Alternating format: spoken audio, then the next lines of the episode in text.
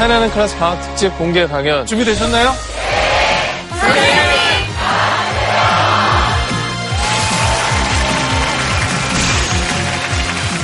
오마른 나라가 어떻게 세계를 제패하게 되었을까? 왜 망했을까? 좋은 질문 하실 분 없으신가요?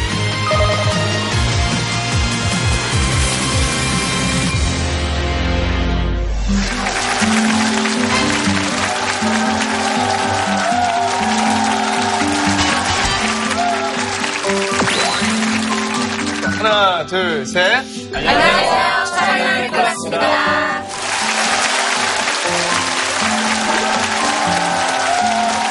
자, 여름방학 특집 특별 공개 강연으로 계속 여러분과 함께 만나고 있는데요.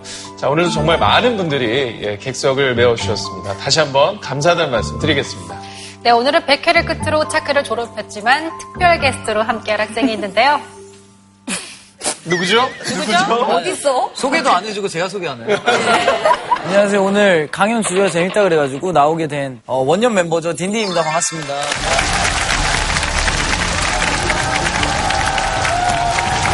오늘 정말 재밌는 강연이 될 것 같아요. 그래서 저희와 함께 재밌게 즐겨주셨으면 좋겠습니다. 감사합니다.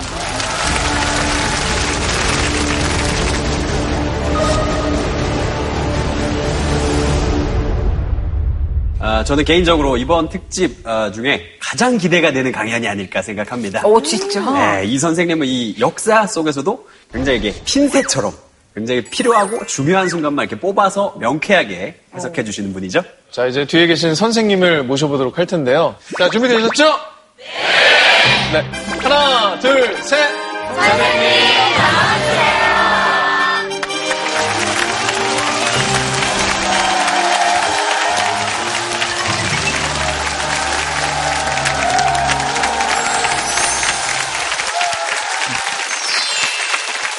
안녕하세요. 역사학자 이익주입니다. 고려는 500년 동안이나 존속한 나라입니다. 그 상황이 마치 요즘 우리 같아요.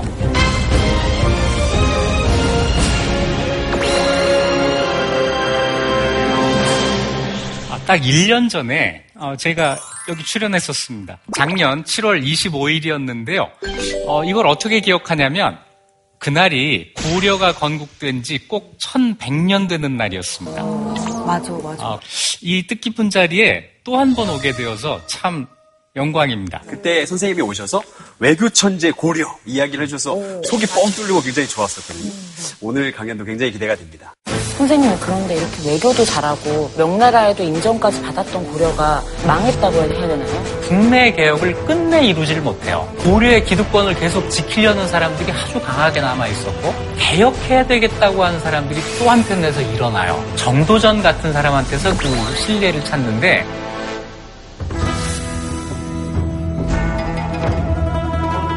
자, 오늘 강연 주제는 최후의 고려인 최초의 조선인 정도전입니다. 딘딘은 딘딘 같네요. 근데 거꾸로 해도 정도전, 앞으로 해도 정도전. 어? 아닌데요? 전도정인데요? 거꾸로 하면 전도정인데요? 아, 웃고, 웃고 시작하자고 한번 한 겁니다. 어, 고려가 망하고 조선이 건국될 때 그 조선을 세운 사람이 누구일까? 어, 떤 사람은 이성계라고도 하지만 제가 볼 때는 단연 정도전입니다. 우리 역사 속에서 아주 드물게 성공한 혁명가, 성공한 개혁 정치가죠. 그래서 이 정도전이 그런 변화 속에서 어떤 꿈을 꾸었는지, 그래서 우리가 정도전에게서 무엇을 배울 수 있을지 같이 이야기 나눠보고자 합니다. 자, 그럼 지금부터 본격적인 강연 부탁드리겠습니다.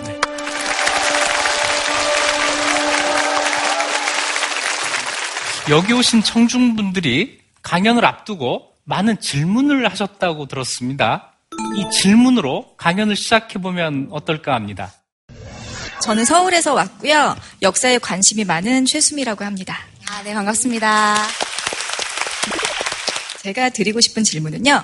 정도전은 반역자인가요? 영웅인가요? 라는 질문입니다. 그 정도전은 이성계를 도와서 조선을 세운 킹메이커다라는 얘기를 많이 듣는데 또 한편으로는 반역을 도모했다는 이유로 죽음을 맞잖아요. 진짜 정도전의 얼굴이 궁금합니다. 와, 질문의 수준을 보니까요. 차이나는 클래스 보시는 분 많네요. 지식인이세요. 본인 소개 먼저 부탁드리겠습니다. 네, 안녕하세요. 서울에서 초등학생들 가르치고 있는 김서영이라고 합니다. 특별히 신청해서 오신 이유가 있을까요? 학생들이 정도전은 착한 사람인가요? 나쁜 사람인가요? 라고 물어보면 어떻게 대답해야 될까요? 아이들이 그런 질문을 하면은 선생님께서는 어떻게 반응을 하시는지 저는 사실 모른다고 얘기하고 아니. 너희가 크면서 스스로 생각해봐라 라고 이렇게 넘어가죠. 항상 선생님들은 답을 안 알려줘요. 그래서 제가 배움을 포기한 겁니다. 어, 좋은 질문 두 개가 나왔습니다. 이 질문에 대한 대답은 강의를 들으면서 한번 다시 생각해 보기로 하죠. 답을 주실 건가요? 선생님들은 답을 안 줘요. 네. 답을 주시는 건가요, 선생님? 네, 근데 강의 전에 제가 확인할 게 있습니다. 네. 여기 계신 분들은 정도전을 아시나요? 아, 제가, 아시는군요. 제가 질문하고 싶은 게 네. 바로 그 부분입니다. 네. 선생님. 정도전은 네. 과연 누구인가요?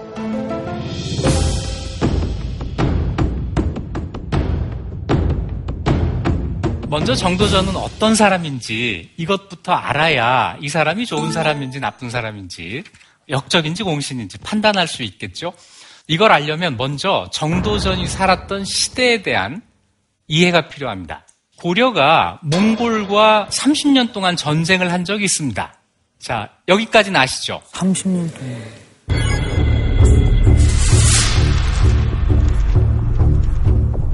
그래서 100년 동안 몽골의 간섭을 받습니다. 자, 여기부터 시작해 보겠습니다. 어, 식민지 시대에 친일파가 있었다면 이때는 친원파가 있습니다. 어, 이 사람들이 몽골에 기대서 그 힘을 이용해서 고려 사람들의 땅을 빼앗는 거였어요. 이 농장의 크기가 어느 정도냐? 산과 강으로 경계를 삼았다. 한 사람의 재산이 저기 보이는 산까지 내 땅이야. 저기 흘러가는 강까지가 내 땅이야. 이럴 정도가 됐다는 거죠. 이렇게 되다 보니까 백성들의 삶이 정말 말이 아니었습니다. 이래서 그 당시 살던 사람들이 이 상태를 네 글자로 표현을 했는데 국지불국 나라의 나라 아님 이게 이게 나라냐. 아, 이게 나라냐. 요즘 말로는 이게 나라냐 라고 하는 이야기가 그때도 나옵니다. 자, 정도전이 태어났을 때 1342년은 바로 이런 상황이었어요. 그쯤에는 한 가지 문제가 더해집니다. 왜구죠. 일본인 도적들이 끊임없이 고려를 공격해서 또 침략을 해갑니다. 계속 당하는 네, 안으로는 친원파, 바깥으로는 외구. 자, 이런 상황에서 공민왕이 평생을 두 가지 목표를 이루기 위해서 노력을 했어요. 하나는 원의 세력을 몰아낸다. 그래서 반원. 그리고 또 하나는 원의 세력을 몰아낸 다음에 이 나라를 정상화한다. 개혁입니다. 특히 개혁을 하는 과정에서 자기의 개혁을 도와줄 사람들이 필요했어요. 바로 여기에 정도전과 같은 시골 변방 출신의 관리들이 등용이 된 거죠.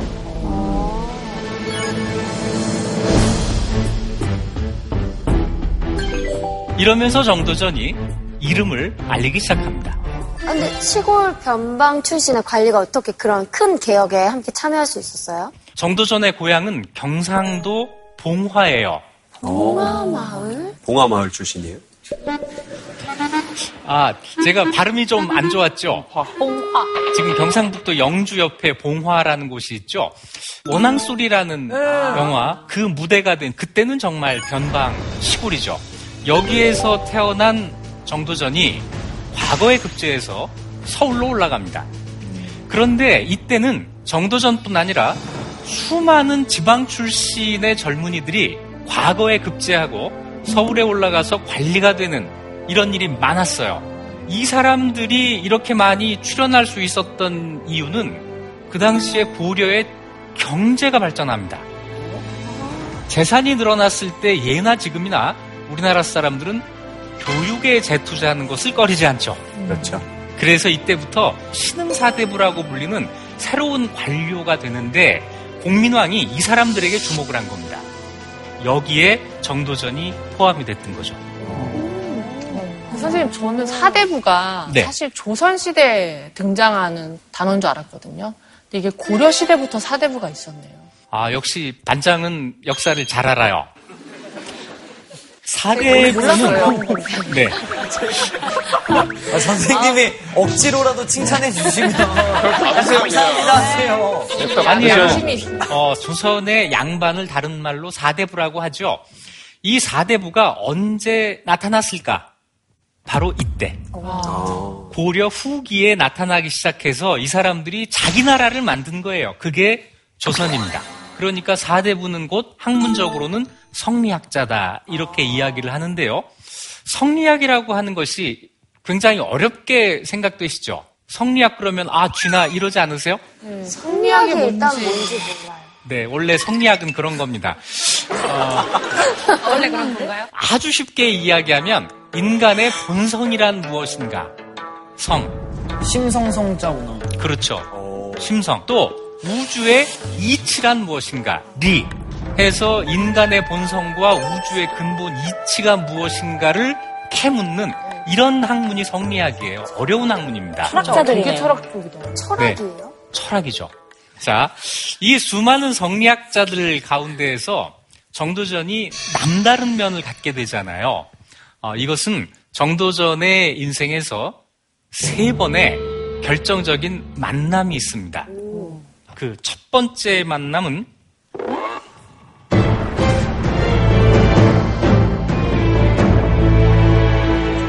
성균관 스캔들. 이게 왜 여기서 나와요? 이때 성균관이 있었나요? 그러니까. 네, 성균관은 어, 고려 시대에 있던 국자감이라고 하는 관청을 고려 후기에 개명을 한 거예요.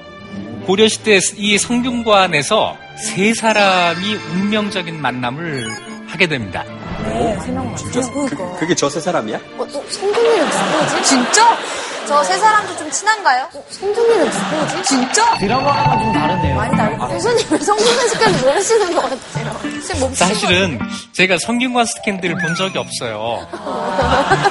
그래서 저도 지금까지 의문이 어, 성균관에 무슨 스캔들이 있을까 계속 생각을 하고 있는데 심지어. 새 남자가 나오는 것까지 너무 평행이거든요. 아 그래요? 이제 친하기만 하면 돼요. 맨 오른쪽에 있는 이 색을 성균관의 관장.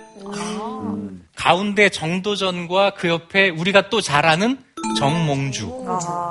사실은 이 둘뿐 아니라 또 우리가 알만한 사람 누구 있을까요? 이승인. 죄송해요. 네, 몰라. 맨 얘기했습니다. 아마 이쪽에서는 다 아실 거예요. 권근. 네, 이런 사람들도 이때 제 수준이 너무 높으시죠? 네, 무슨 일을 했죠? 어, 다 끄덕이시는 게. 어, 지금 확인했어요. 제가 어디를 보고 강의를 해야 될지.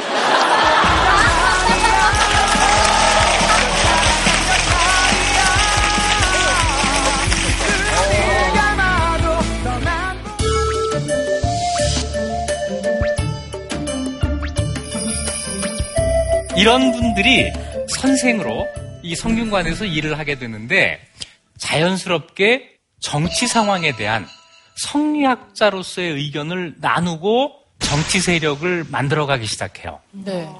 자, 이 가운데 이색과 정도전은 아버지끼리 친구였어요. 어, 이색과 정도전은 14살 차이가 났습니다. 어, 게다가 이색은 직접 원나라 국자감에 유학을 한 유일한 유학생이었어요. 어, 그리고 돌아와서 자기보다 몇 살 아래 있는 사람들을 가르치는 스승이 되죠. 그래서 사제 관계가 돼요.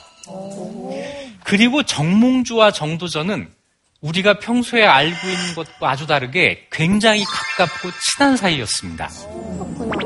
둘의 나이 차이는 다섯 살이었는데 정도전이 20대에 정몽주에게 쓴 편지가 지금 남아 있습니다. 그때 이 편지에서 정몽주를 오우 나의 벗이라고 표현을 해요. 자, 그래서 이색과 정도전, 정도전과 정몽주 이 세 사람이 성균관에서 서로 관계를 갖게 되는데 이후에 자기들의 운명이 그렇게 엇갈리고 충돌하게 될 것이라고는 꿈에도 생각을 못했을 겁니다.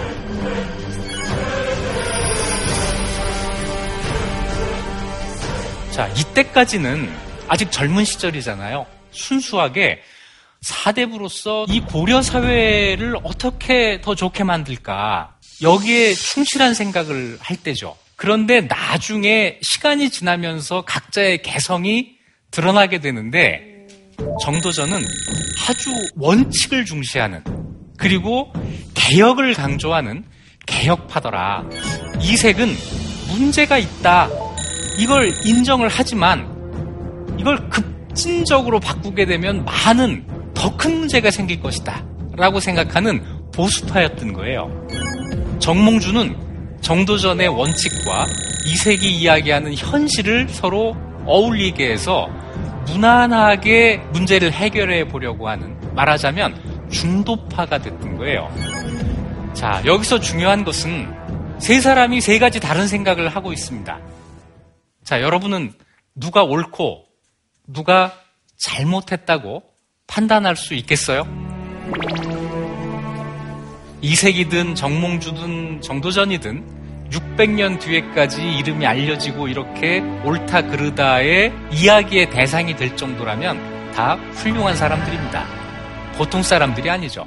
선생님, 근데 신진사대부라는 비슷한 배경을 가진 세 사람이 지향점이 굉장히 다 달랐잖아요, 색깔들이. 특히 정도전은 개혁을 추진하는 사람으로서 꿈을 꾸게 됐는데 특별한 또 계기가 있었을 것 같거든요. 있습니다. 성균관에서까지는 서로 이 차이가 드러나지 않았는데 정도전이 두 번째 운명적인 만남을 하게 돼요. 바로 민, 백성과의 동거입니다.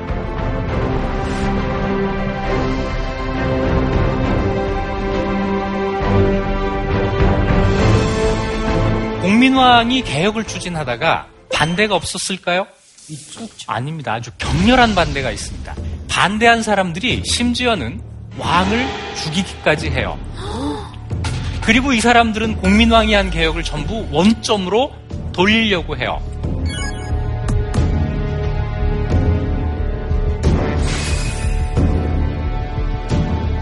공민왕이 평생 한 것이 아까 반원과 개혁 두 가지라고 했죠. 공민왕을 죽인 사람들은 원과 외교를 재개하겠다라고 나서게 돼요. 자, 고려에 막혀있던 원에서는 이게 웬 떡이냐. 맞아요. 떡이냐 해서 사신을 고려로 보내옵니다. 아주 우연하게도 정도전이 이 사신을 영접하는 임무를 맡게 돼요. 그런데 정도전이 난데없이 이런 말을 합니다. 내가 그 사신의 목을 베거나 붙잡아서 명나라로 보내겠다. 네? 잘못하면 전쟁 나지 않나요? 그걸 어쩌려고 왜 이래요? 네, 이건 굉장히 위험한 행동이죠. 그런데 나중에 알고 보면 이것이 그 당시 국제 정세를 제대로 파악한 거예요. 영이 원보다 강했고 점점 더 강해지고 있었거든요. 반원하던 사람들 사이에서 정도전은 완전 스타가 됐겠네요. 신흥 사대부들 가운데에서 단연 두각을 나타내는 사건이 바로 이거였어요. 아, 이 발언을 공개적으로 했나요? 공개적으로 한 거죠. 그래서 그러면 너 죽을 수도 있어. 옆에서 그러니까 사람이 한 번 죽는 것이지. 구차하게 목숨을 구걸하는 것은 옳지 않다. 또 이런 결기를 보여요. 이것 때문에 정도전이 관직에서 쫓겨나고 유배를 가게 됩니다. 아까 그 여자 사진이 그 사신이에요? 아까 그 여자 사진이 그 사신이에요?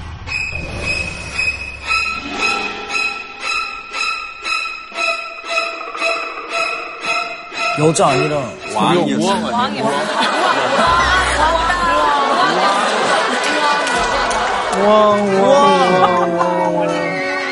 내 눈에만 여자로. 네, 지금 우왕의 저 얼굴은 남아있는 게 없어서 아마 상상해서 그렸는데 깜짝 놀랐습니다. 제가 강의하는 동안 웬 여인이 내, 제 뒤를 다녀갔나 해서. 자, 이래서 정도전이 유배를 가요. 정도전뿐 아니라 많은 신흥사대부들이 정도전의 주장에 동조하다가 관직에서 쫓겨나고 유배를 가는데 정몽주도 이때 경상도 언양으로 유배를 가고 정도전은 전라도 나주의 거평부곡이라고 하는 굉장히 가난한 동네로 유배를 가요. 여기서 사는 사람들을 보니까 내가 지금까지 생각한 정치라고 하는 것이 너무 관념적인 거였구나. 내가 이런 사람들 잘 몰랐구나. 지금 평가하기에 민을 발견했다라고까지 이야기하는데요.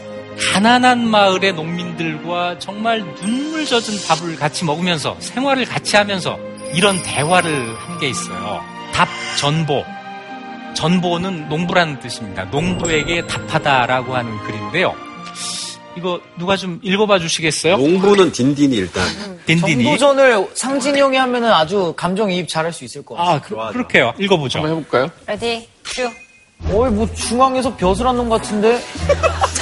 어, 딸기야. 임금의 총애만 받기를 희망하고 재상이 되어서 자기에게 아첨하는 놈 좋아하고 국가의 영전을 농단에 자기의 사용으로 삼고 아주 앉아서 죄를 지은 놈이구나. 어허, 그렇지 않소이다. 웃기고 있네. 웃기고 있는 애드립인가요? 아유 그렇다면 네가 어떤 놈인지 알겠구나.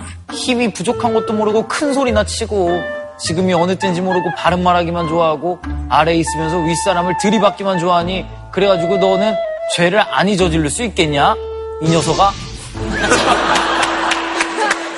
잘하는데요? 맛깔난다, 맛깔난다. 저 대답하셔야죠. 대답이요? 이러니 유배를 오지. 어이구 앞으로 당신들을 위한 정치를 펼치겠소. 퍽이나 하겠네. 네. 네, 그런데 정말 그렇게 했어요. 저것이 그 당시 일반 민이 바라보는 통치자의 모습이었던 거예요. 이런 것들이 실제로 있는 가운데에서 정도전이 그 현장을 목격하게 된 거죠. 자, 이러면서 정도전이 점점 현실을 근본적으로 고쳐야 되겠다는 생각을 하기 시작합니다. 여기부터가 다른 신흥사대부와 갈라지는 점이에요. 아, 유배를 오지 않았더라면 모를, 모를 뻔했던 민초들의 삶을 그렇죠. 유배 때문에 더 가깝게 체험을 하게 된 거죠. 그렇죠. 당시 수탈이 어느 정도나 심했나요? 아주 심했어요. 그러니까 어느 정도로.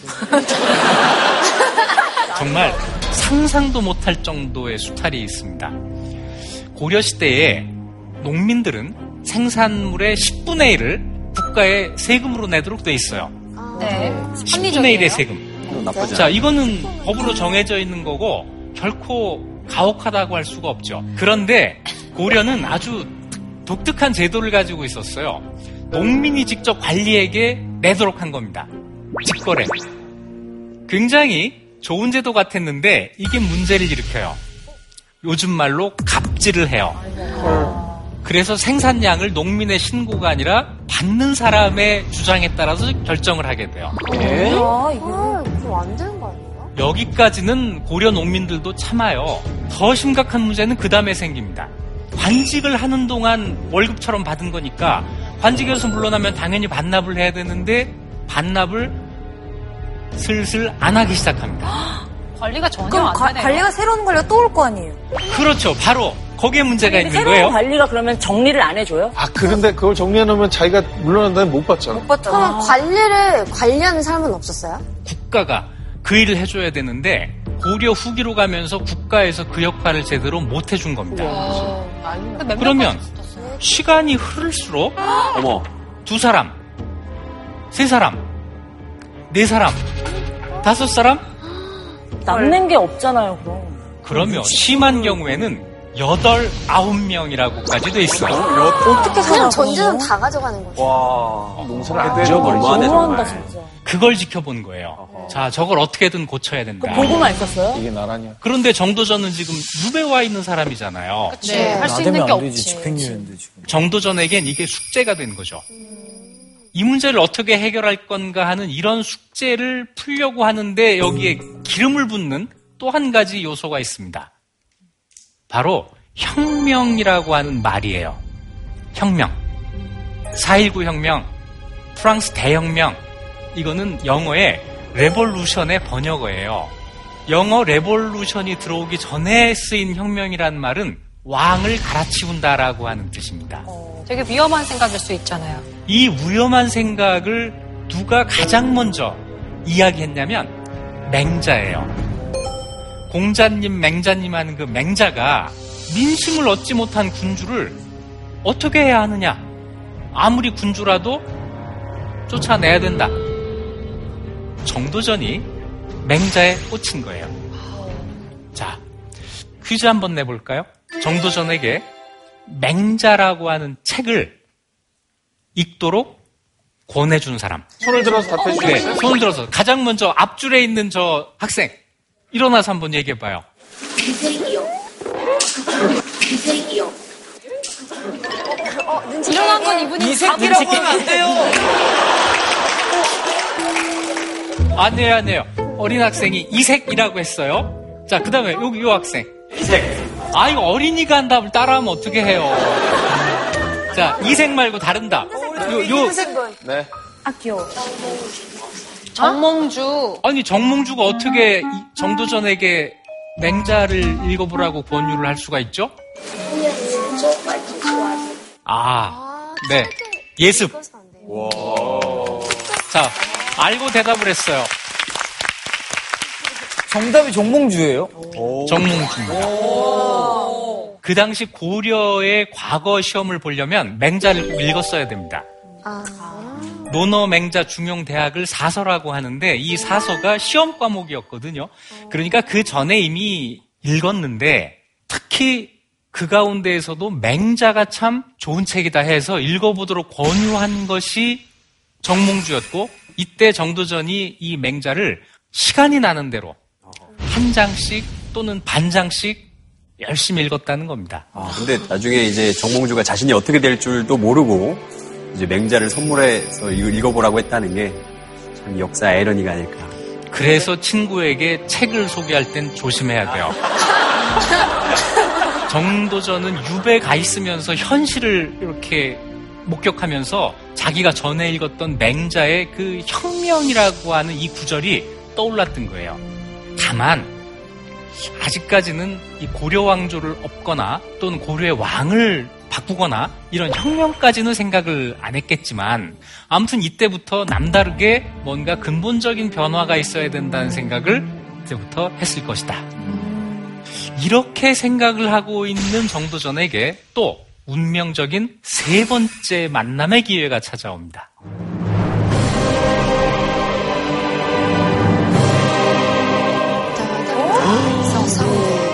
이성계와 정도전의 만남은 정말 우리 역사를 바꾼 바로 그 장면이죠. 정도전이 유배에서 풀려나요. 그런데 다른 신흥사대부들과는 다르게 복직이 안 돼요. 그래서 유배를 포함해서 모두 9년 동안을 떠돌아다니는데 이 유랑의 시기에 이성계에게서 희망을 발견합니다. 그래서 함흥까지 이성계를 찾아가요. 아주 멀리 간 거죠. 자, 그 당시 이성계는 국민 영웅이에요. 홍건적 격투에 공을 세웠고요. 외구하고 싸우면 싸울 때마다 이겨요. 함흥에 가서 이성계의 군대를 보고 이런 말을 해요. 아까 정도전 한번 읽어보시죠. 이만한 군대로 무슨 일인들 못하겠습니까? 그거 무슨 말이요? 내가 하려고 그랬는데 왜 형해? 넌 농부야. 아, 너가 이성계야. 넌 누구냐? 이성계다. 넌 농부다. 아니, 이성계와 정도전이 만나서 딱 저 때가 새로운 역사의 이정을 시작하는 거네요. 나중에 보면 결국은 그렇게 되죠. 그런데 이때 정도전은 이성계의 군대에서 뭔가 가능성을 본 거예요. 아니, 저 무슨 일인들이란 말에 너무나 많은 함축이 돼 있잖아요. 되게 참 의미심장하네. 자, 여러분은 그 이후의 역사를 다 알고 계시죠? 정도전이 이성계를 앞장 세워서 조선을 건국합니다. 그런데 여기에 결과를 아는 사람들이 빠지게 되는 함정이 있어요. 그 결과가 처음부터 그러했을 거라고 생각하는 것이죠. 그런데 아직은 새로운 나라를 만든다고 하는 것은 누구도 생각하지 못할 때입니다. 그리고 이 만남에서 이성계가 이제 정치에 관심을 갖기 시작합니다. 선생님, 근데 당시에 최영 장군도 이성계와 함께 양대 산맥이었잖아요. 왜 근데 이성계에게 갔을까요? 최영과 이성계는 그 당시 군인들 가운데에서 1, 2위를 다투는 둘 다 명장이고 둘 다 훌륭한 사람들이죠. 최영은 황금보기를 돌같이 한다는 가훈을 갖고 있는 집에서 태어났어요. 개인적으로는 정말 청렴하고 유능한 군인이었습니다. 그런데 신흥 4대부들 사이에서는 인기가 없었어요. 꼰대였나요? 뭐라고요? 청렴하신 꼰대셨나요? 꼰대. 꼰대 싫거든요. 아, 꼰대. 그건 뭐야? 청... 그럴 수 있죠. 청렴한 꼰대. 청렴한 꼰대. 아, 제가 아, 이 시기에 최형을 표현할 다른 방법을 못 찾고 있었는데 오늘 발견한 것 같아요. 진짜 청렴한 꼰대였나요? 개인적으로는 청렴했어요. 그런데 개혁에 반대하는 그 사람들과 한편에 서 있었습니다. 그러면 가렴주구를 하는 그 관리들이 기득권 세력이잖아요. 나는 청렴하지만 그 사람들까지는 나는 손대지 않겠다 이런 입장이었던 건가요? 맞아요. 정확하게 그건데 그래서 그 당시 사람들이 이런 말을 했다는 거죠. 청렴한 최 장군이 늙은 도둑을 살렸다. 이러면서 이성계를 중심으로 신흥 사대부들이 뭔가 이룰 수 있다고 하는 희망을 키워나가기 시작합니다. 근데 왜 정변을 일으킨다는 게 정말 목숨을 걸고 해야 되는 거잖아요. 근데 이성계에 뭘 믿고 그렇게 초면에 이성계를 대뜸 찾아갈 수 있어 그런 정변을 모의할 수 있었을까요? 그러니까 아주 조심스러웠던 거죠. 저 말 무슨 일인들 못하겠습니까? 여기에 정변의 냄새가 없잖아요. 저게 되게 아부처럼 들리는데 이성계가 만약에 다른 생각을 갖고 있었으면 오라 이렇게 될 수도 있는 거니까. 맞아요. 그래서 이성계도 즉답, 바로 대답을 하지 않고 무슨 말이요? 라고 다시 물어보죠. 서로 간보고 있어. 서로 약간 간보는. 그렇죠. 그러니까 정도전은 한술 더 떠서 외구를 물리칠 수 있다는 이야기입니다. 해가지고 용두사미로 끝내요. 하지만 두 사람의 생각은 이런 게 아니었겠죠. 서울이 근데 잘 맞았네. 그런데 과연 무명의 정도전이 단신으로 이성계를 찾아가서 나 정안무개입니다 하면 이성계가 만나줬을까요? 안 만나주지. 안 만나주죠. 그렇죠. 네. 그리고 또 생면 부지의 사람이 와가지고 아 이 군대로 무슨 일인들 이러면 이성계가 어떤 반응을 하게 될까요? 누구세요, 아저씨? 너부터 죽이지. 그렇죠. 당연히 의심하겠죠. 그래서 이 만남에는 누군가 숨은 조력자가 있어요. 자, 그 숨은 조력자. 다시 한번 손대했다. 질문하겠습니다. 누구였을까요? 정말 분명히 손을 흔들죠. 어, 네. 가운데에서 일어나서 네, 정몽주가. 왜요? 왜냐하면 그 정도전의 친구였으니까. 아, 정도전의 친구였으니까. 우정을 믿는구나 아직.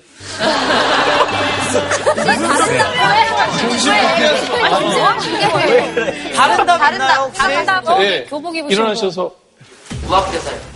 무학대사. 무학대사? 어. 왜요? 나중에 조선 세울 때 같이 토도 보고 하면서 아, 같이 땅 보러 그렇죠. 다녀서. 오늘은 두 문제 답이 같네요. 정몽주 맞습니다. 우정이 맞았네. 정몽주가 정도전을 이성계에게 소개했을 것이다. 이 사실은 이색이 지은 시 가운데 이런 시가 있어요. 이색이 모두 4262편의 시를 짓습니다. 시간이 진짜 많았잖아요. 살만했네. 그 시를 한 편 한편 몇 년, 몇 월, 며칠에 지었다고 다 정리를 한 연구가 있어요. 아, 그 타임라인을. 그 선생님 연구입니까? 그렇죠. 그렇죠.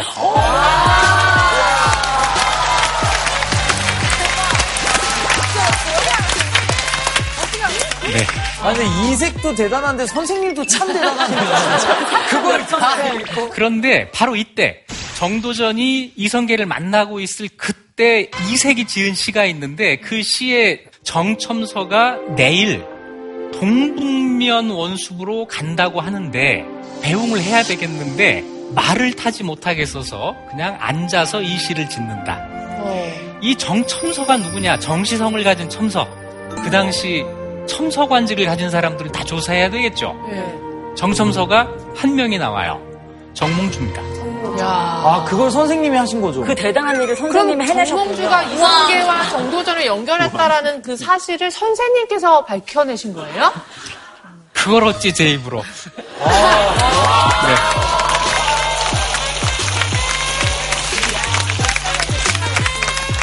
그리고 또 하나, 이 모임이 끝난 다음에 정도전이 드디어 복직이 됩니다. 정몽주가 명나라 남경으로 사신을 가는데 그 사신단의 일원으로 복직이 돼요. 그럼 꽂아준 건가요? 그런 거죠. 선생님, 질문이 있습니다. 정몽주도 굉장한 학자이고, 그리고 어릴 때부터 정도전의 생각이 어떠한지를 잘 아는데, 맹자를 선물해주고, 이성계를 만나게 해주면 어떤 일이 일어났을지는 예상할 수 있을 정도의 사람이라고 저는 생각하거든요. 이쯤 되면은 정말 정몽주 역시도 개혁이나 혁명을 원한 게 아닌가라고까지 생각이 좀 들어서. 정몽주도 개혁을 주장해요. 어, 우리가 알고 있는 것처럼 조선 건국에 반대한다는 것이 개혁까지 반대했다는 이야기가 아닙니다. 자, 앞으로 더 이야기를 진행을 하겠지만 정몽주는 뜻밖에도 오래도록 이성계 정도전과 한편에 서 있었어요. 자, 이성계의 군사력을 이용해서 권력을 잡고 우리가 생각하는 개혁을 하자. 이 자리에서 얘기가 됐을 거죠. 정도전이 이성계를 만나고 돌아온 얼마 뒤에 고려에 굉장히 큰 사건이 일어납니다. 명나라가 갑자기 고려에 영토를 요구하는 거예요.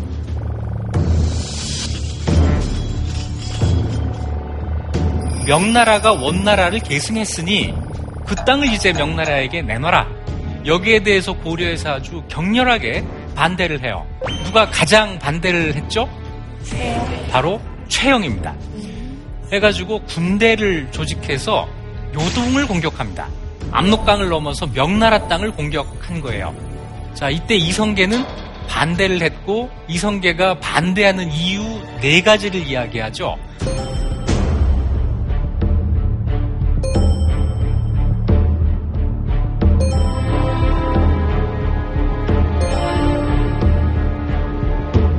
사불가론이라고 한 건데 그럼에도 불구하고 최영이 주장하고 아까 그 왕, 우왕. 우왕. 우왕이 지지하고 해서 요동 공격이 실현돼요. 그래서 위화도라고 하는 섬에 도착했는데 이성계가 끝내 항명을 합니다. 이건 안 되는 전쟁이다. 군대를 돌려서 개경으로 쳐들어와요. 이걸 위화도 회군 이라고 하는 거죠. 진짜 극적이네요. 끝에 끝까지 갔다가 회군을 한 거잖아요. 그 전에 할 수도 있었을 텐데. 그러니까 이성계는 가면서도 계속 왕한테 군대를 돌려야 된다고 요청을 합니다. 이게 안 받아들여지니까 이제 회군의 명분이 생긴 거죠. 그리고 돌아와서 왕, 우왕을 폐위하고 어, 최영을 처형하고 그리고 국가의 권력을 장악해요. 만약에 군대를 안 돌렸으면 어떻게 했을까요? 저는 요동을 점령하는 것까지도 불가능하지 않았을 것이다라고 봐요. 문제는 그 땅을 끝까지 지킬 수 있었을까 이렇게 생각해 보면 매우 어려웠을 것이다. 그러면 결과적으로는 요동을 공격한 책임을 고려해서 누군가가 져야 됐을 것이다. 이성계가 자기가 시켜놓고 나중에 뒤집어 그때 되면 또것 이성계 이성계가 그렇죠. 그래서 이성계에게는 위화도 회군이라고 하는 것이 그렇게 하지 않으면 안 되는 이런 선택이었을 가능성이 대단히 크죠. 그 시점에서 정몽주와 의견이 갈라진 건가요? 아니에요. 아직 아닙니다. 아직도 아니에요. 정몽주는 위화도 회군까지도 반대하지 않았어요. 위화도 회군을 하고 이성계가 권력을 잡았을 때 정도전은 물론이고 정몽주도 중요한 관직에 오릅니다. 자, 이러면서 이제 개혁이 시작이 되면서 고려가 망하는 길로 뒤집어 이야기하면 새로운 나라를 세우는 길로 역사가 전진하게 됩니다.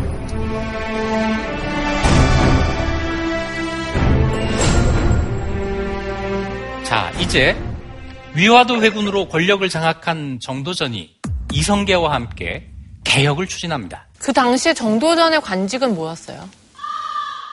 흠칫하는 질문입니다. 흠칫이라는 게 있는 줄 알았어. 갑자기 흠칫했어요. 하지만 모르는 질문이 아니기 때문에 곧 마음의 안정을 되찾고 귀여우셔요. 귀여우시다. 성균관 대사성. 아까 그 신흥 사대부들의 온실이 되었던 그 성균관의 책임자가 돼요. 어, 갑자기 굉장히 확 올라간다. 어, 지위가 올라간. 갑자기 올라간 거죠. 위화도 그 이후로. 위화도 회군 이후로 자 가장 먼저 뭘 개혁해야 될까요? 10분의 1만 내고 10분의 9를 자기가 먹고 살아야 되는데 거꾸로 되어 있는 이걸 바꿔야 되잖아요. 자 그렇다면 나머지 불법적으로 10분의 1씩 받아가고 있는 이 권리를 전부 없애야 되잖아요. 그래서 토지제도 개혁이라고 하는 것을 하는데 한 사람을 우리가 잊고 있었죠? 이색. 이색. 네. 열심히 쓰고 있었나요? 그러게. 트위터 관리 중? 아니에요. 이색이 관직에 복직을 하고 그리고 토지 제도를 개혁하는 이 논의에 참여를 하는데 뜻밖에도 반대를 합니다. 땅이 많이 섰나요? 이색. 제가 연구한 이색은 그런 분이 아니에요. 이색은 내 재산을 지키기 위해서가 아니라 이 개혁을 했을 때 어떤 결과가 올 것인가를 생각 했던 것 같아요. 또 정통 보수파다 보니까 보수. 실제로 그런 말을 합니다. 옛 법은 가벼이 고칠 수 없다. 한 사람의 토지로부터 8명, 9명이 10분의 1씩 받아가는 이것이 불법인 건 분명하지만 그것이 오랜 관행 아니냐. 야, 아니, 그럼 계속 그렇게 힘들었던 사람들 어떡하라고. 맹자를 안 읽은 거 아, 아니니까. 그건 좀 알지. 아주 한번 맞아요. 자, 그런데 역사적인 안목을 갖고 있던 이색은 그렇게 했을 때 어떤 결과가 나올 것인가를 알았던 거죠. 그 당시 고려 왕조를 지탱하는 대부분의 관리들이 다 자기 재산을 내놔야 되는 결과가 생겨요. 그렇다면 이 고려 왕실은 누가 지킬 것인가 하는 문제가 생기죠. 그것이 옳으나 옳은 대로 했다가 나라가 망할 수 있다는 생각에 미치게 됐을 때 여기에 이 세계 고민이 있는 거예요. 하지만 어쨌건 정도전은 굉장히 실망했을 것 같아요. 이 세계에 그런 깊은 뜻이 있었다고 해도. 맞아요. 이때부터 성균관 스캔들에서 시작된 세 사람의 관계가 균열되기 시작합니다. 이제 정도전이 이색으로부터 등을 돌리기 시작하죠. 정몽주는 이색과 정도전 이성계 사이에서 머뭇거려요. 중도파니까. 이래서 이 사건을 신흥사대부의 분열이라고 평가를 해요. 자, 이러면서 고려가 망하기 1년 전에는 정도전이 이색을 죽여야 한다라고 주장하기에 이릅니다. 그 정도까지 아니었어. 권력의 맛을 봤네. 진짜 도전하네. 스승을 죽여야 한다라고 주장했을 때 정도전의 인간관계는 다 파괴된 겁니다. 죽일 것까지는 사실 없지 않나요? 귀양 보낸다든지 어디 가둬놓을 수는 있는데. 사람이 좀 변했나요, 좀? 잘라야 된다는. 아니면 저 당시에 이 세계 세력도 좀 뭔가 있었나요? 그러니까 뭔가 위협을 느끼고 죽일 생각까지 한 건가요? 날카로운 질문이에요. 이색에게는 자기 세력이 없어요. 그런데 청렴한 이색이 반대를 하고 나서니까 그때까지 불법적으로 재산을 모으고 있던 모든 사람들이 환영을 했죠. 아, 그지. 그렇겠지. 이색 뒤로 다 숨은 거예요. 그 전에 최영도 그랬던 거잖아요. 이색도 결국은 그런 운명에 처하게 되고 집중적으로 공격을 받고 심지어는 제자와 같은 정도전으로부터 목숨을 요구당하는 죽음은 면하지만 계속 유배지를 전전하는 처지가 됩니다. 이 토지제도 개혁은 훌륭하게 성공을 합니다. 과전법이라고 하는 새로운 토지제도를 만드는 걸로 귀결이 돼요.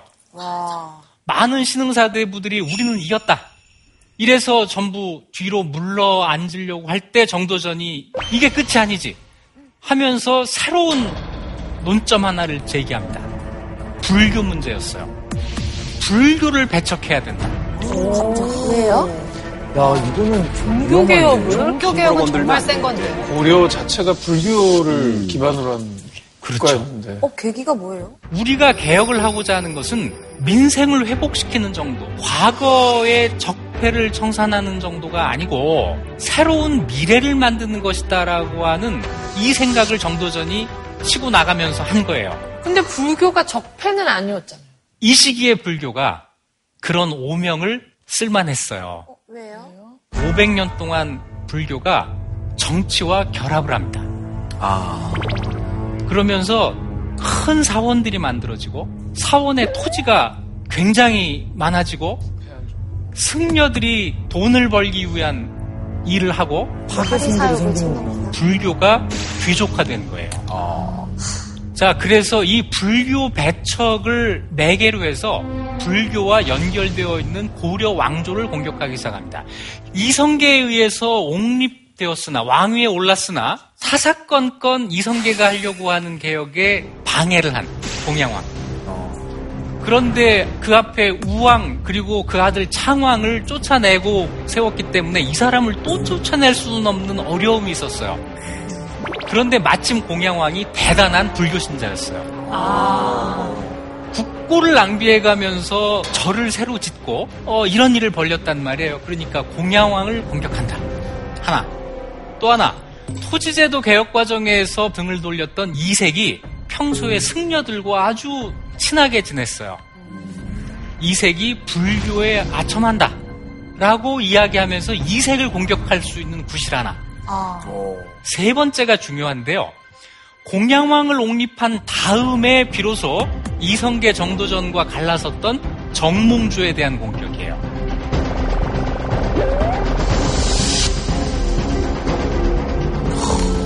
정몽주는 아주 독실한 성리학자였어요. 따라서 불교를 배척해야 된다고 이야기를 했을 때 정몽주는 절대로 그러면 안 된다는 주장을 할 수가 없어요. 그런데 불교를 공격하다 보면 정몽주는 정치적으로 자기 반대편에 있는 사람들과 같은 목소리를 내야 돼요. 고립 정책이네. 그래서 정몽주가 딜레마에 빠지게 되는데 공양왕, 이색, 정몽주를 동시에 공격할 수 있는 일거삼득의 정치 공학이 여기에 숨어 있는 거죠. 와, 진짜 영민한 사람이다. 그런데 이게 가능한 이유가 있었어요. 신흥사대부가 다 성리학자죠. 성리학에 들어오게 되면 불교가 이단이다라고 이야기를 하고 이단은 배척해야 된다라고 요구를 합니다. 고려에서는 유독 이게 잘 안 돼요. 왜냐하면 불교의 전통이 워낙 강했기 때문에 공자님이 이야기하는 어질인, 어짐이라고 하는 것과 부처님이 말씀하시는 자비는 결국은 똑같은 거야. 유불 동도라고 하는 걸로 회피를 해나가려고 하는데 정도전이 그건 아니지. 우리 배운 대로 실천하자. 단호박이다. 단호박? 그건 무슨 뜻이에요? 단호하면 단호박. 단호하다고. 단호하면 단호박. 단호하면 단호박? 도전하면 문화 정도전? 충격을 받고. 아, 예전 영화에 도전하면 정도전. 다- 단호박 정도전. 여기에서 정도전에 비전이 나오는 거죠. 성리학이 지배하는 세상을 만들자. 이게 나옵니다. 그런데 반격도 만만치가 않았습니다. 무엇보다도 왕이 우리 편이에요. 그리고 상대방은 지금 기세등등하지만 이성계만 없다면 사실은 그렇게 힘이 센 게 아니죠. 그런데 우연한 사고가 벌어집니다. 이성계가 사냥을 하다가 말에서 떨어지는 이런 일이 벌어져요. 이성계가 낙마했다. 이렇게 되니까 공양왕이 빠르게 움직입니다. 그러니까 정몽주가 왕명을 받아서 자기 편 사람들로 요직을 채우고 이 사람들로 하여금 이성계 측 사람들을 탄핵하도록 부추깁니다. 누가 제일 먼저 공격을 받았을까요? 정도전. 당연히 정도전이죠.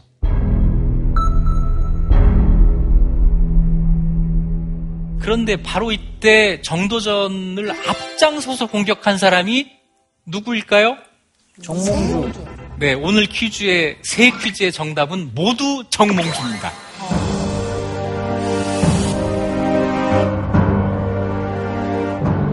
바로 이때부터 정몽주가 이성계 정도전과 확실하게 갈라서서 대립하게 됐던 거죠. 그때까지의 개혁에 정몽주는 만족한 거예요. 이제는 지키자라는 입장으로 굳혀진 거예요. 토지제도 개혁을 고려 왕실에서 반대하니까 동양왕을 세우게 되는데 거기까지도 오케이.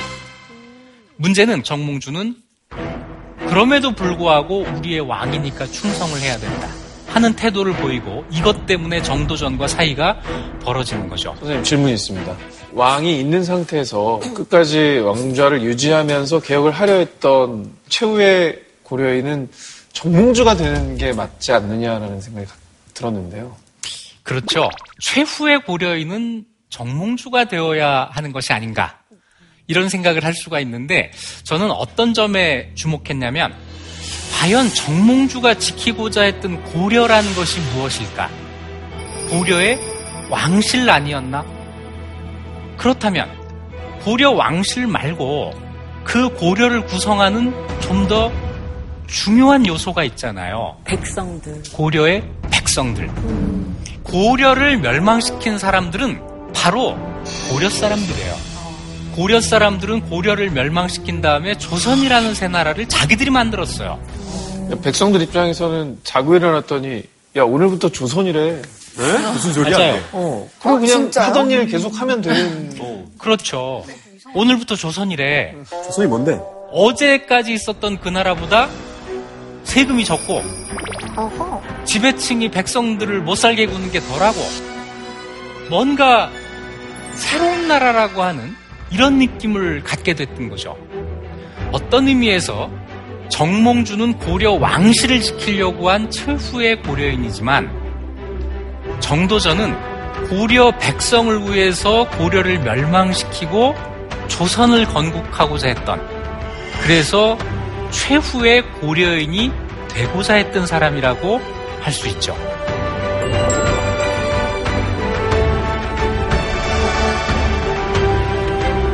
드디어 우리가 알고 있는 정몽주의 최후가 다가오죠. 벌써요? 정몽주가 앞장서서 이성계 일파 사람들을 공격하고 있을 때 이성계 쪽에서 가만히 있으면 안 되겠다. 이 악역은 누가 맡느냐면 이성계의 아들 이방원이 맞습니다.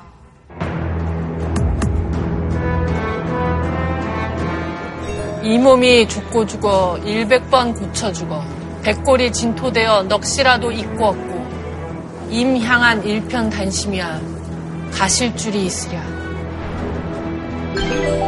개성에 가면 지금도 선주교가 있고 거기에 핏자국이 지금도 있다고 전하고 그것이 정몽주가? 흘린 피라고 하고 자기를 죽일 것을 미리 알고 나귀를 거꾸로 타고 가다가 선주교에서 변을 당했다. 과연 그랬을까요? 어허. 저기 띄우려고 거짓말한 거. 어머, 거짓말이에요? 사실이 아니에요? 교과서에도 실리지 않아. 이건 좀 심각한데? 근거 없음. 아. 그런데 역사에서는 근거 없음은 거짓이에요. 사실은 이런 거죠. 어, 하여가 단심가 같은 시조가 정몽주가 죽은 직후의 기록이 아니고 몇백 년 뒤의 기록부터 나오기 시작합니다. 그리고 선주교 전설 같은 경우는 역사적 기록과 많이 차이가 있어요. 그러니까 아 저런 얘기도 있는데 저건 만들어진 이야기야. 이렇게 이해하는 것이 정확한 거죠. 근데 왜 저렇게까지 이야기를 만든 거예요? 맞아. 저거 외우느라 그냥 시험 공부하느라 엄청 힘들었는데. 조선 시대에 들어가면 정몽주의 충성 이것을 높일 필요가 있었습니다. 네? 좀 역설적이죠. 정몽주를 높인다고요? 왜요? 조선시대예요? 자, 조선이 혁명을 통해서 새로운 나라를 만들었습니다. 정도전 같은 사람이 계속 나오면 조선은 어떻게 되죠? 계속 혁명만 해야죠. 계속 혁명하고. 지키려는 사람이 좀 필요하겠죠. 정몽주 같은 사람이 더 많이 필요하겠죠. 그래서 조선이 안정기로 들어갔다고 판단되었을 때 이때부터는 의도적으로 정도전의 역할을 부정적으로 평가하기 시작해요. 충성해. 비록 조선은 정도전 때문에 세워졌지만 세워졌지만 같은 마음. 정몽주 같은 충신이 필요한 거죠. 그렇죠. 이렇게 해서 정몽주를 죽인 다음에는 더 이상 이성계를 말릴 사람이 없었습니다. 그러는 가운데 새로운 나라를 만들 수 있는 명분, 맹자가 나왔겠네요. 맹자는 민에게 이 말을 한 게 아닙니다. 군주들에게 한 거예요. 민심을 잃으면 당신을 쫓아낼 테니 정치를 잘하시오. 이게 맹자의 이야기거든요. 정도전은 똑같은 맹자의 말을 민에게 한 거예요. 우리 군주가 민심을 잃었으니 우리는 저 군주를 버려야 한다. 새로운 군주를 세운다. 조선 건국이 되는 거죠.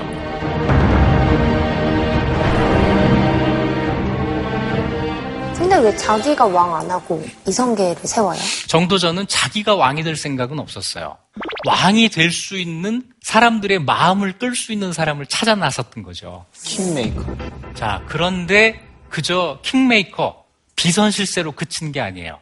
정도전은 이 나라는 내가 세운 거라고 생각했고 나라를 세운 주인답게 백지에 설계도를 그리기 시작했습니다.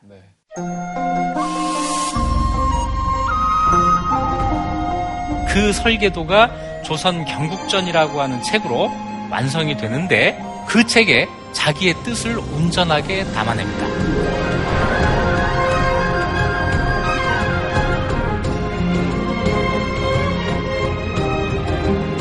그러나 마음을 얻지 못하면 백성들은 곧바로 떠나버린다. 뭐 감동인데. 거의 헌법 수준 아닙니까? 맞아요. 1조 2. 조선이라고 하는 나라는 이런 나라다라고 하는 선언이에요. 그 선언의 첫 마디가 백성, 민심이라는 거예요. 이게 조선 경국전의 도장처럼 박힙니다. 위빈. 자기가 하고자 했던 민을 위한 정치.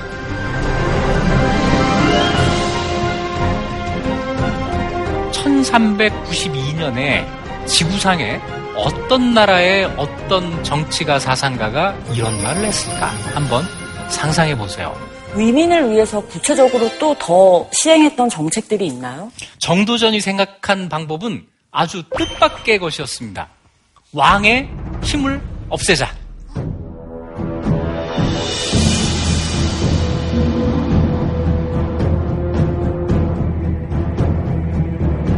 이성계가 가만히 있었나요? 이성계 사람 좋네. 잠깐 너무 이성계 걱정을 먼저 하지 진짜 화나실 것 말고 같은데. 왕의 힘을 어떻게 없애는지 구체적인 내용을 한번 이러자고. 나한테 그랬니? 왕은 존재한다. 그런데 왕은 존재할 뿐이다. 이 왕은 무슨 일을 하는 거냐면 권력을 행사할 재상한 사람을 임명하고 물러나는다. 그러면 이 재상이 관리들에 대한 인사권, 군대를 움직이는 것, 재정을 관할하는 것, 모든 정치는 이 재상이 한다. 왜냐하면 왕이라고 하는 것은 세습되는 거기 때문에 능력 있는 왕도 있을 수 있지만 어린 왕, 모자란 왕, 심지어는 미치광이도 왕이 될 수 있단 말이에요. 이 왕한테 이 국가의 권력을 모두 맡겨서는 안 되겠다라는 거죠. 그래서 이 재상이 어떤 사람이어야 되느냐 하는 것을 쭉 써놓는데 핵심은 뭐냐면 능력 있고 청렴한 사람. 그건 관리들은 전부 능력을 키우고 청렴하려고 노력하고 그래서 서로 경쟁하면서 누군가는 최고의 자리에 오르는 이런 나라를 만들고자 한 거예요. 이걸 재상 중심 정치론이라고 이야기를 합니다. 그러니까 이런 거를 이렇게 제안했을 때 이성계의 반응이 궁금해요. 아까부터 궁금해요. 그게 받아들였어요? 궁금하죠? 이성계는 아마도 정도전에 이런 생각을 받아들인 것 같아요. 근거는 뭐냐면 조선경국전이라는 책을 만들어서 이성계에게 이걸 바친 겁니다. 만일 이성계가 이걸 받아들일 거라고 생각 안 했다면 정도전은 절대로 책으로 만들지 못했을 거예요. 이성계는 정도전을 죽을 때까지 지지했습니다. 제가 볼 때는 그래요. 선생님, 그런데, 근데 만약에 왕이 하다가, 아, 안 할래. 내가 다 하겠다. 라고 하면 어떻게 됩니까? 맞아. 그러니까 안전장치를 만들어 놔야 되죠. 그래서 말리는 관리들을 만들어 놓습니다. 이걸 언관이라고 해요. 언관. 말하는 게 1인 관리. 소리하는 관리. 그게 잔소리일 수도 있고 직원, 충원 이런 게 될 수도 있잖아요. 그래서 강직한 언관들이 왕을 견제하고 유능하고 청렴한 재상이 국가의 권력을 행사하고 이런 나라가 된다면 절대로 부패하지 않을 것이다. 하지만 재상이 부패할 수 있지 않습니까? 당연히 그 재상도 언관들의 감시를 받게 되죠. 세 번째 안전장치는 뭐냐면 혁명이에요. 조선에는 두 번의 반정이 있어요. 연산군을 몰아냈고 광해군을 몰아냈잖아요. 실제로 정도전의 후손들은 두 번의 반정을 해서 폭군을 몰아냅니다. 그래서 조선이 부패하지 않은 나라로 200년 이상 지탱할 수가 있었던 거예요. 정도전의 유산이죠.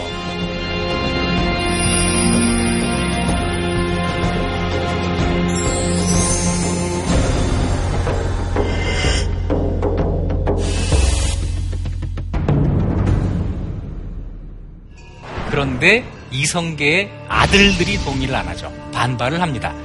이성계가 후계왕을 결정할 때 어린 방석을 세자로 책봉했다. 네. 여기에 반발해서 이방원이 왕자의 난이라는 것을 일으켰다. 자, 이렇게는 알고 계실 겁니다. 그러니까 내가 그렇게까지 했는데 나를 왕을 안 시켜? 뭐. 그니까 그거는 솔직히 좀 그렇지. 얘는 뭐 지금 태어나가지고 왕한테 말도 안 되는 소리 하고 있네. 오케이, 오케이. 맞아요. 근데 그런 생각 있을 수 있죠. 다 했는데 네가 뭔데? 있을 수 있어. 만일 이방원이 세자가 되고 후계 왕이 된다면 정도전을 조선 경국전에 나오는 저런 재상으로 임명하고 자기는 뒤로 물러날 수 있었을까요? 아니요, 내안 척이겠지. 되죠. 안 되지. 이방원이 일으킨 반란은 정도전을 죽이는데 그친 것이 아니에요. 명확하게 이것은 정도전을 지지하고 있었던 태조 이성계를 쫓아낸 거예요. 이러면서 정도전이 꿈꿔왔던 새로운 나라 만들기가 좌절됩니다.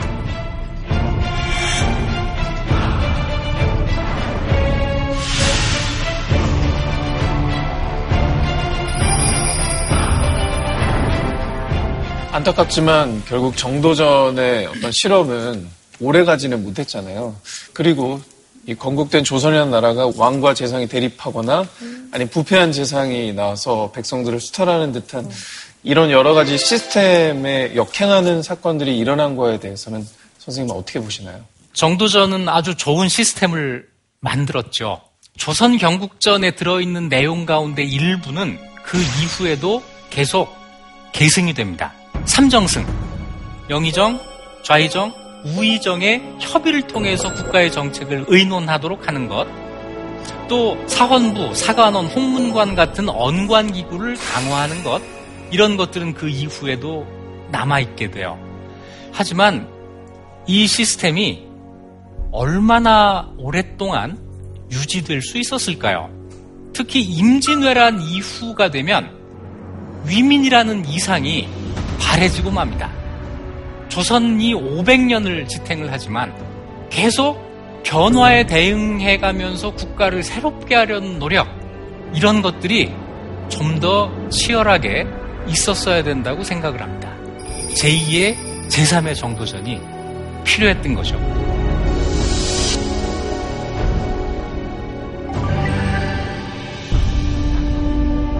아, 우리가 강의 전에 어, 두 질문을 가지고 시작을 했습니다. 좋은 사람, 나쁜 사람. 또 하나는 영웅이냐? 영웅이냐, 반역자냐. 자, 두 질문이 공통점이 있어요. 두 가지 중에 하나를 고르게 하는 거죠. 그런데 역사 속에 어느 인물도 어느 한 가지로 정의되지 않습니다. 저는 우리가 이야기하는 수백 년 전 사람들은 다 좋은 사람이라고 생각을 합니다. 좋은 방법이 서로 달랐던 것이겠죠. 그런 문제에 답을 찾아가면서 역사에 대한 이해가 더 깊어지게 될 겁니다. 그래서 아까 그 선생님이 누구라고 답을 안 주신 것이 훨씬 더 현명한 대답이었어요. 이상으로 오늘 강연을 마치겠습니다. 고맙습니다.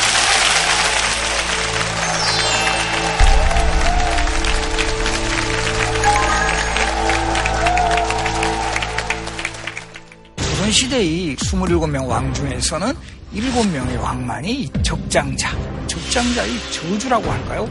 효명세자가 22살에 요절을, 무경세자도 20살에 요절을 하는 거예요. 할아버지 세종, 아버지 문종, 단종이 죽었다. 세조에 의한 죽음이 분명하다. 현도광후의 복수극이 시작됩니다.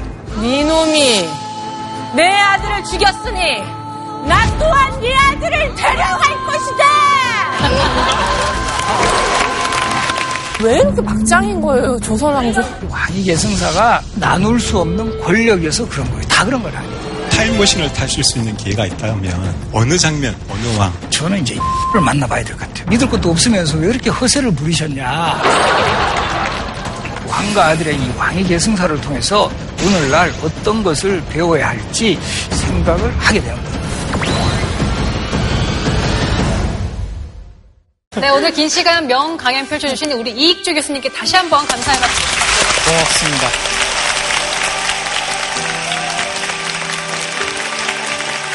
교수님뿐만 아니라 오랜 시간 함께 강연 들어주신 청중 여러분께도 정말 고맙다는 말씀 드리고 싶습니다. 네.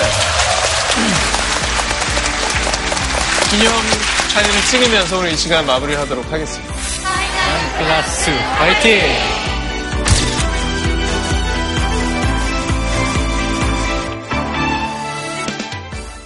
JTBC